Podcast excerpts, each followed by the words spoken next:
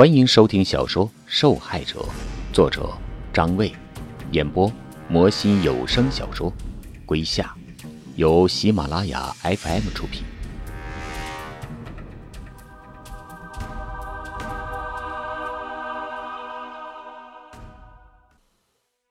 第四十九集。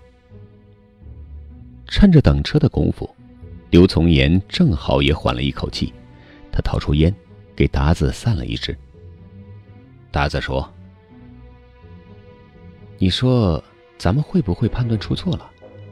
那小子没把受害者藏在芦苇丛里，要不怎么搜了那么久还没搜到呢？”刘从言脸色凝重：“哎，不好说，等完事儿了再做结论吧。哼，要是真藏这儿的话，那小子现在说不准躲在哪个角落偷看着我们呢。”达子一脸愤恨地说着：“别让我抓住他，抓住他，有他好受的。”刘从言看了看芦苇丛旁黑漆漆的那片农田，达子说的没错，没准儿他现在就趴在田埂呢，或者看到这边那么多人又转头回去了。他吸了一口烟，脑子突然像闪电一样闪过一个念头：凶手半夜会回来，这是一个先入为主的想法。凶手为什么不能和受害者在一起呢？也躲在这片芦苇丛里等天黑的。他往前走了两步，望了望更容易藏身的草丛，心里不禁有点担忧。由于人手不够，搜查中每个人相隔都有些距离，警察还好说，可联防队里有几个五十多岁的中年人，都是刚刚从工厂里抽调出来的，没受过什么训练，体格也不行。万一凶手一直躲在草丛里，跑也跑不了，情急之下做出什么狗急跳墙的事儿，也不是不可能啊。他重重的又吸了一口烟，越想越有可能，大声的喊着联防队长的名字。听到招呼，正坐在不远处休息的联防队长一路小跑的过来，脸上还挂着草根。“什么事儿啊？”刘从言问。“你一共来了多少人？”联防队长说：“连我一起八个人。”“跟他们说，待会儿再进芦苇丛的时候，两个人一组。”联防队长嗯了一声，又回去布置任务去了。亮着灯的警车颠簸在泥泞的小路上，越来越近。刘从言扶起达子，联防队那边传来窸窸窣窣的人声。“怎么了？”刘从言大声地问。“哦，没什么事儿，少一个人，老刘不见了，可能还在里面。”刘从言突然心一紧，似乎意识到了什么，赶紧跑过去。“老刘不见了？”“啊，他搜哪块区域的？”“最近靠河边那块。”联防队长说。刘从言踮起脚向芦苇丛里望进去，除了几根手电的光束照来照去，其他都是黑压压的一片。刘从言心更紧张了。“你们去那儿把他找出来。”看到刘从言的表情严肃，联防队长也不敢怠慢，赶紧招呼人，一边喊着老刘，一边拿着手电又冲了进去。没多久就发现问题所在，其他手电都是运动着的，可河边有一个微弱的光束，在几十米开外一动不动。刘从言带头奋力披荆斩棘地跨过去，到了一看，果然出事儿了，有个人满头血迹地倒在地上。“老刘！”刘从言喊着他的名字。被称为老刘的中年男人身体微微一颤，还有的救。刘从言赶紧招呼人把他抬出去。老刘费劲地睁开眼睛，抬手虚弱地指了指河边。“你说他们往河里走了？”老刘点点头。刘从言掏出枪，来到河边，哪里还有人的踪影？刘从言用手电照亮不大的区域，堤岸上有几个当初填河时留下的水泥孔洞。他紧张起来，再用手电一个个照进去，尽管他们已经尽力了，可还是晚了一步。刘从言看到了孔洞里并排躺着两个，看来凶手一直没离开过芦苇丛，伺机扶起了老刘后，然后跳进河里逃跑了。刘从言在洞口观察着那两个受害者，初看一眼没什么变化，很完整，既没有被肢解，也没有被嫁接什么奇怪的东西。难道还活着？可仔细一看，顿时毛骨悚然起来。省里下来个侦查专家指导破案，姓张，饭也没吃就马不停蹄地走到现场。看资料，临了得出个结论，凶手有双重人格。这个结论是依据犯罪手法不合常理，可犯罪过程却异常缜密得出的。说的也是，三起案子，一起比一起惊人。到了第三起，受害者变成了一次两名，凶手把他们的头颅截了下来，然后换个个按在了对方的脖子上，颈部一圈绕着密密麻麻的黑色缝线。这些个只有脑袋不正常的人才会做出来的事儿，可凶手齐心却没有给警方留下任何有价值的线索。根据法医报告，那个女孩竟然死之前已经怀孕了。这个线索很重要，虽说对缉拿凶手无甚关系，但能够解释为什么那天下午两个人急匆匆地赶路，生怕被别人发现似的。沿着龙开河可以抵达冯家村，这个位于郊区的小村落开了好几家黑诊所，其中就有做人流业务。出于此事不可张扬的性质以及经济上的原因，很有可能他们就是去堕胎的。没想到就是因为这样遮遮掩掩，才导致惨案的发生。我们省对于双重人格罪犯的了解几乎为零，所有的案例还只停留在书面，起码我的经验是这样。就算专家也这样说，没有实际的案例可以参考，大伙儿只能摸着石头过河。电厂仍然被作为调查的地理中心，专家说，着重调查那些有暴力倾向或者行为异常的，比方恋尸癖、暴露癖等等。以上名字既专业又陌生，说的刘从言一愣一愣。这些个只有在香港录像里才会出现的人物，难道就在自己的辖区内？如果不是有专家在场，就算遇到了，刘从言也不会多想，了不起当恶作剧处理。没想到他们的杀伤力会那么强。原来刘从言只是调查那些有前科的小混混，还有流动人口，现在好了，还要关照那些精神病。好在电厂附近的特殊人士并不多，警察绕了一圈，找出来四个行为异常的人。王素芬，女，六十二岁，精神分裂症，没事儿喜欢在院子里唱歌，下肢行动不便，只能依靠轮椅行动，排除。全有利，男，三十三岁，唐氏综合症患者，智商只有六岁，爱哭，案发的时候患肝炎，住在医院，排除。王小志，男，十四岁，间歇性失忆症患者，父亲早逝，母亲和姐姐去了美国，现在有一保姆照顾，保姆和当事人现在都没找着，稍后走访。吴飞，男，十八岁，小时候被查出患过有多动症，有暴力倾向，案发时因聚众斗殴被行政拘留十五天，现在还关押在拘留所里。刘从言看了一眼拿到手的资料，问专家有什么意见。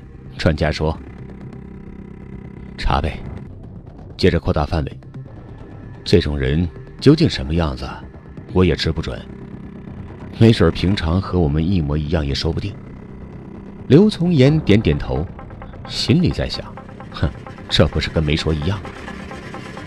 他把资料递给他子，还剩那个王小志是吧？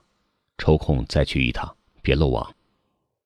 刘从言瞄了一眼资料背后的照片，突然把伸到一半的手又缩了回来。他盯着这个王小志横拿竖摆了半天，这这个人好像见过。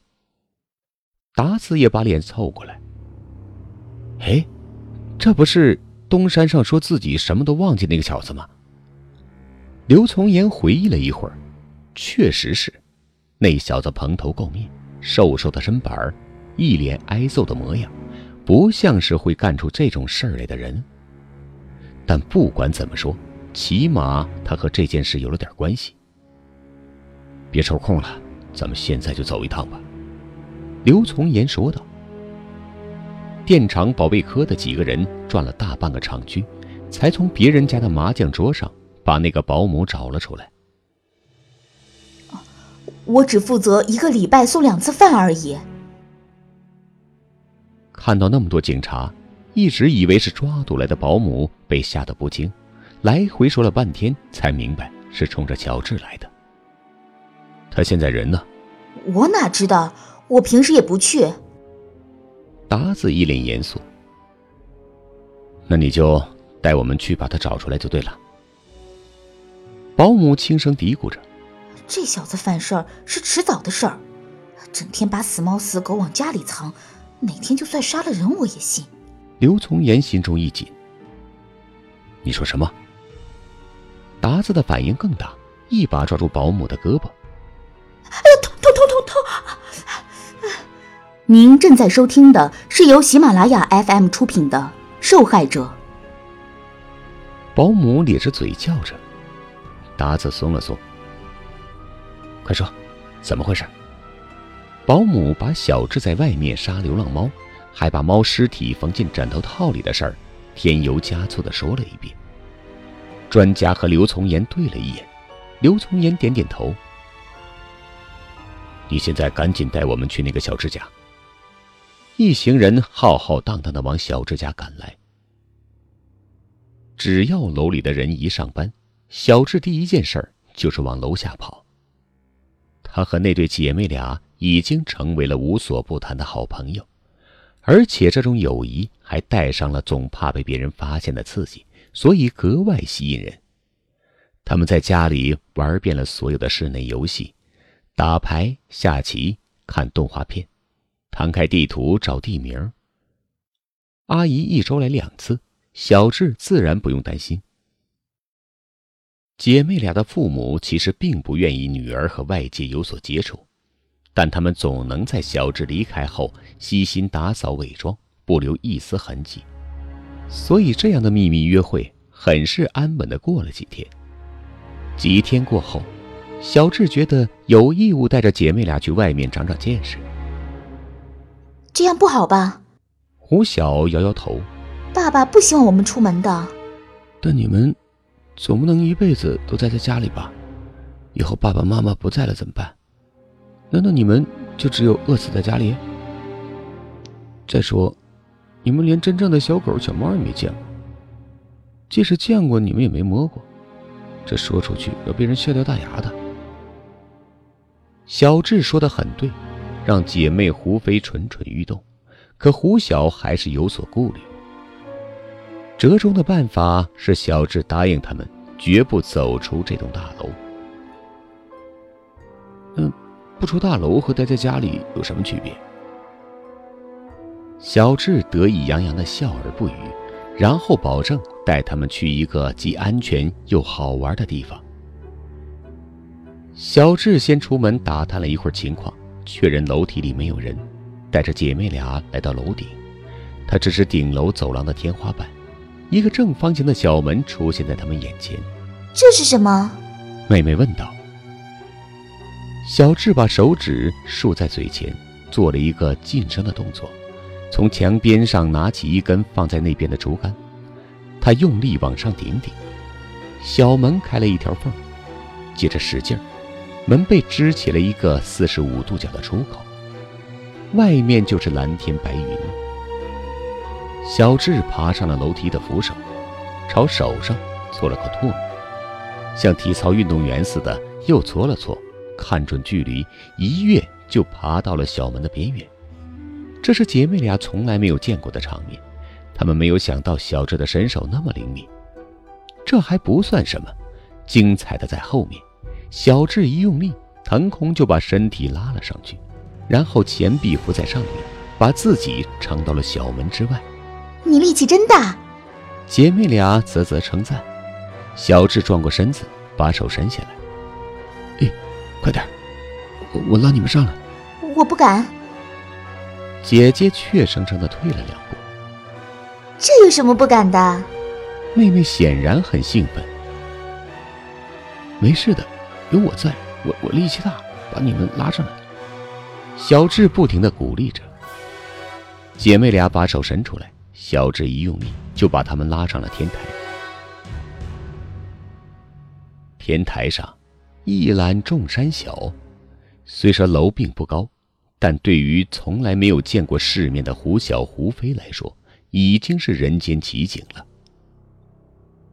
那那是菜场，看见没有？哎，那个绿色的雨棚旁边是个水塔，我们喝的水都是从那儿来的，再往前就是学校。小智像个导游似的，如数家珍地介绍着周围的建筑。起先的时候，胡小还有些担忧，总害怕被人发现，受到爸爸的责备。可到底还是经不起新鲜的诱惑，到底这周围的一切是真实的，书本即使再绚丽，也抵不上一口活生生的空气，更何况还有小智在那儿放哨。嘿，我盯着呢。小智指了指楼下，门前的小路从五百米开外都在他的视野之内。那个有人来了，我第一时间会喊你们的。小智这个哨兵很尽责，有好几次真的有行人路过，他总在第一时间发现目标，然后带着姐妹俩趴在地上，等着他们路过。这天，远远的就看见一群人朝着他们走来，那群人当中还有几个是警察。小智揉揉眼睛，顿时紧张起来。他看见阿姨走在队伍的最前面，他赶紧把姐妹俩叫到天台的进口处，然后把她们放下去，让她们回家躲躲。姐妹俩问：“怎么了？”小智说：“他们来抓我了。”姐妹俩又问：“谁来抓你啊？”小智回答：“哎，你你们别问那么多了。”“那你怎么办？”“我就在天台上，家肯定是不能回了。”小智焦虑地说：“阿姨真的把警察带来了，沙漠是要偿命的。”刘从言一行人在小智家转了一圈，没有发现他的身影。他让人去把搞勘察的找来，对小智家要进行一次全面的勘察。回到单元门口，达子正站在门旁边，问着那个保姆：“哎，真不知道他去哪儿了。我一个礼拜才来两次，把饭送过来，整理整理房间就算完。”保姆抱怨地说道：“他妈倒好，自己跑美国享福去了，一个月才给我三十块钱，显然是不想要他了，只要不饿死就行。”刘从言在一旁抽着烟，没搭腔：“他一般不会跑远，就在附近。你们等一会儿，等一会儿肯定就回家了。一个孩子能够跑多远呀？”保姆打了个哈欠，然后又把头凑了过来。啊，哎，他到底犯什么事儿了？达子说：“你别问那么多啊，说说看，最近觉得有什么反常的地方没？”反常的地方？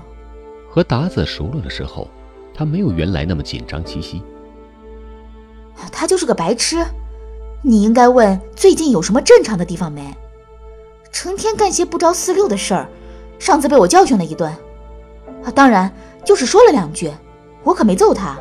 保姆给自己辩护：“我说你要是再这样，我可把你交给警察了，警察抓你进去，你就再也见不到你妈了。”没想到我没去找你们，你们倒是自己找上门来了。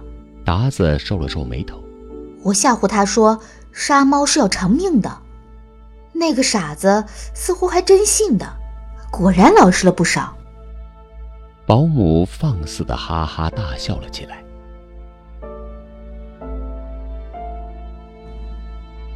听众朋友，本集播讲完毕，感谢您的收听。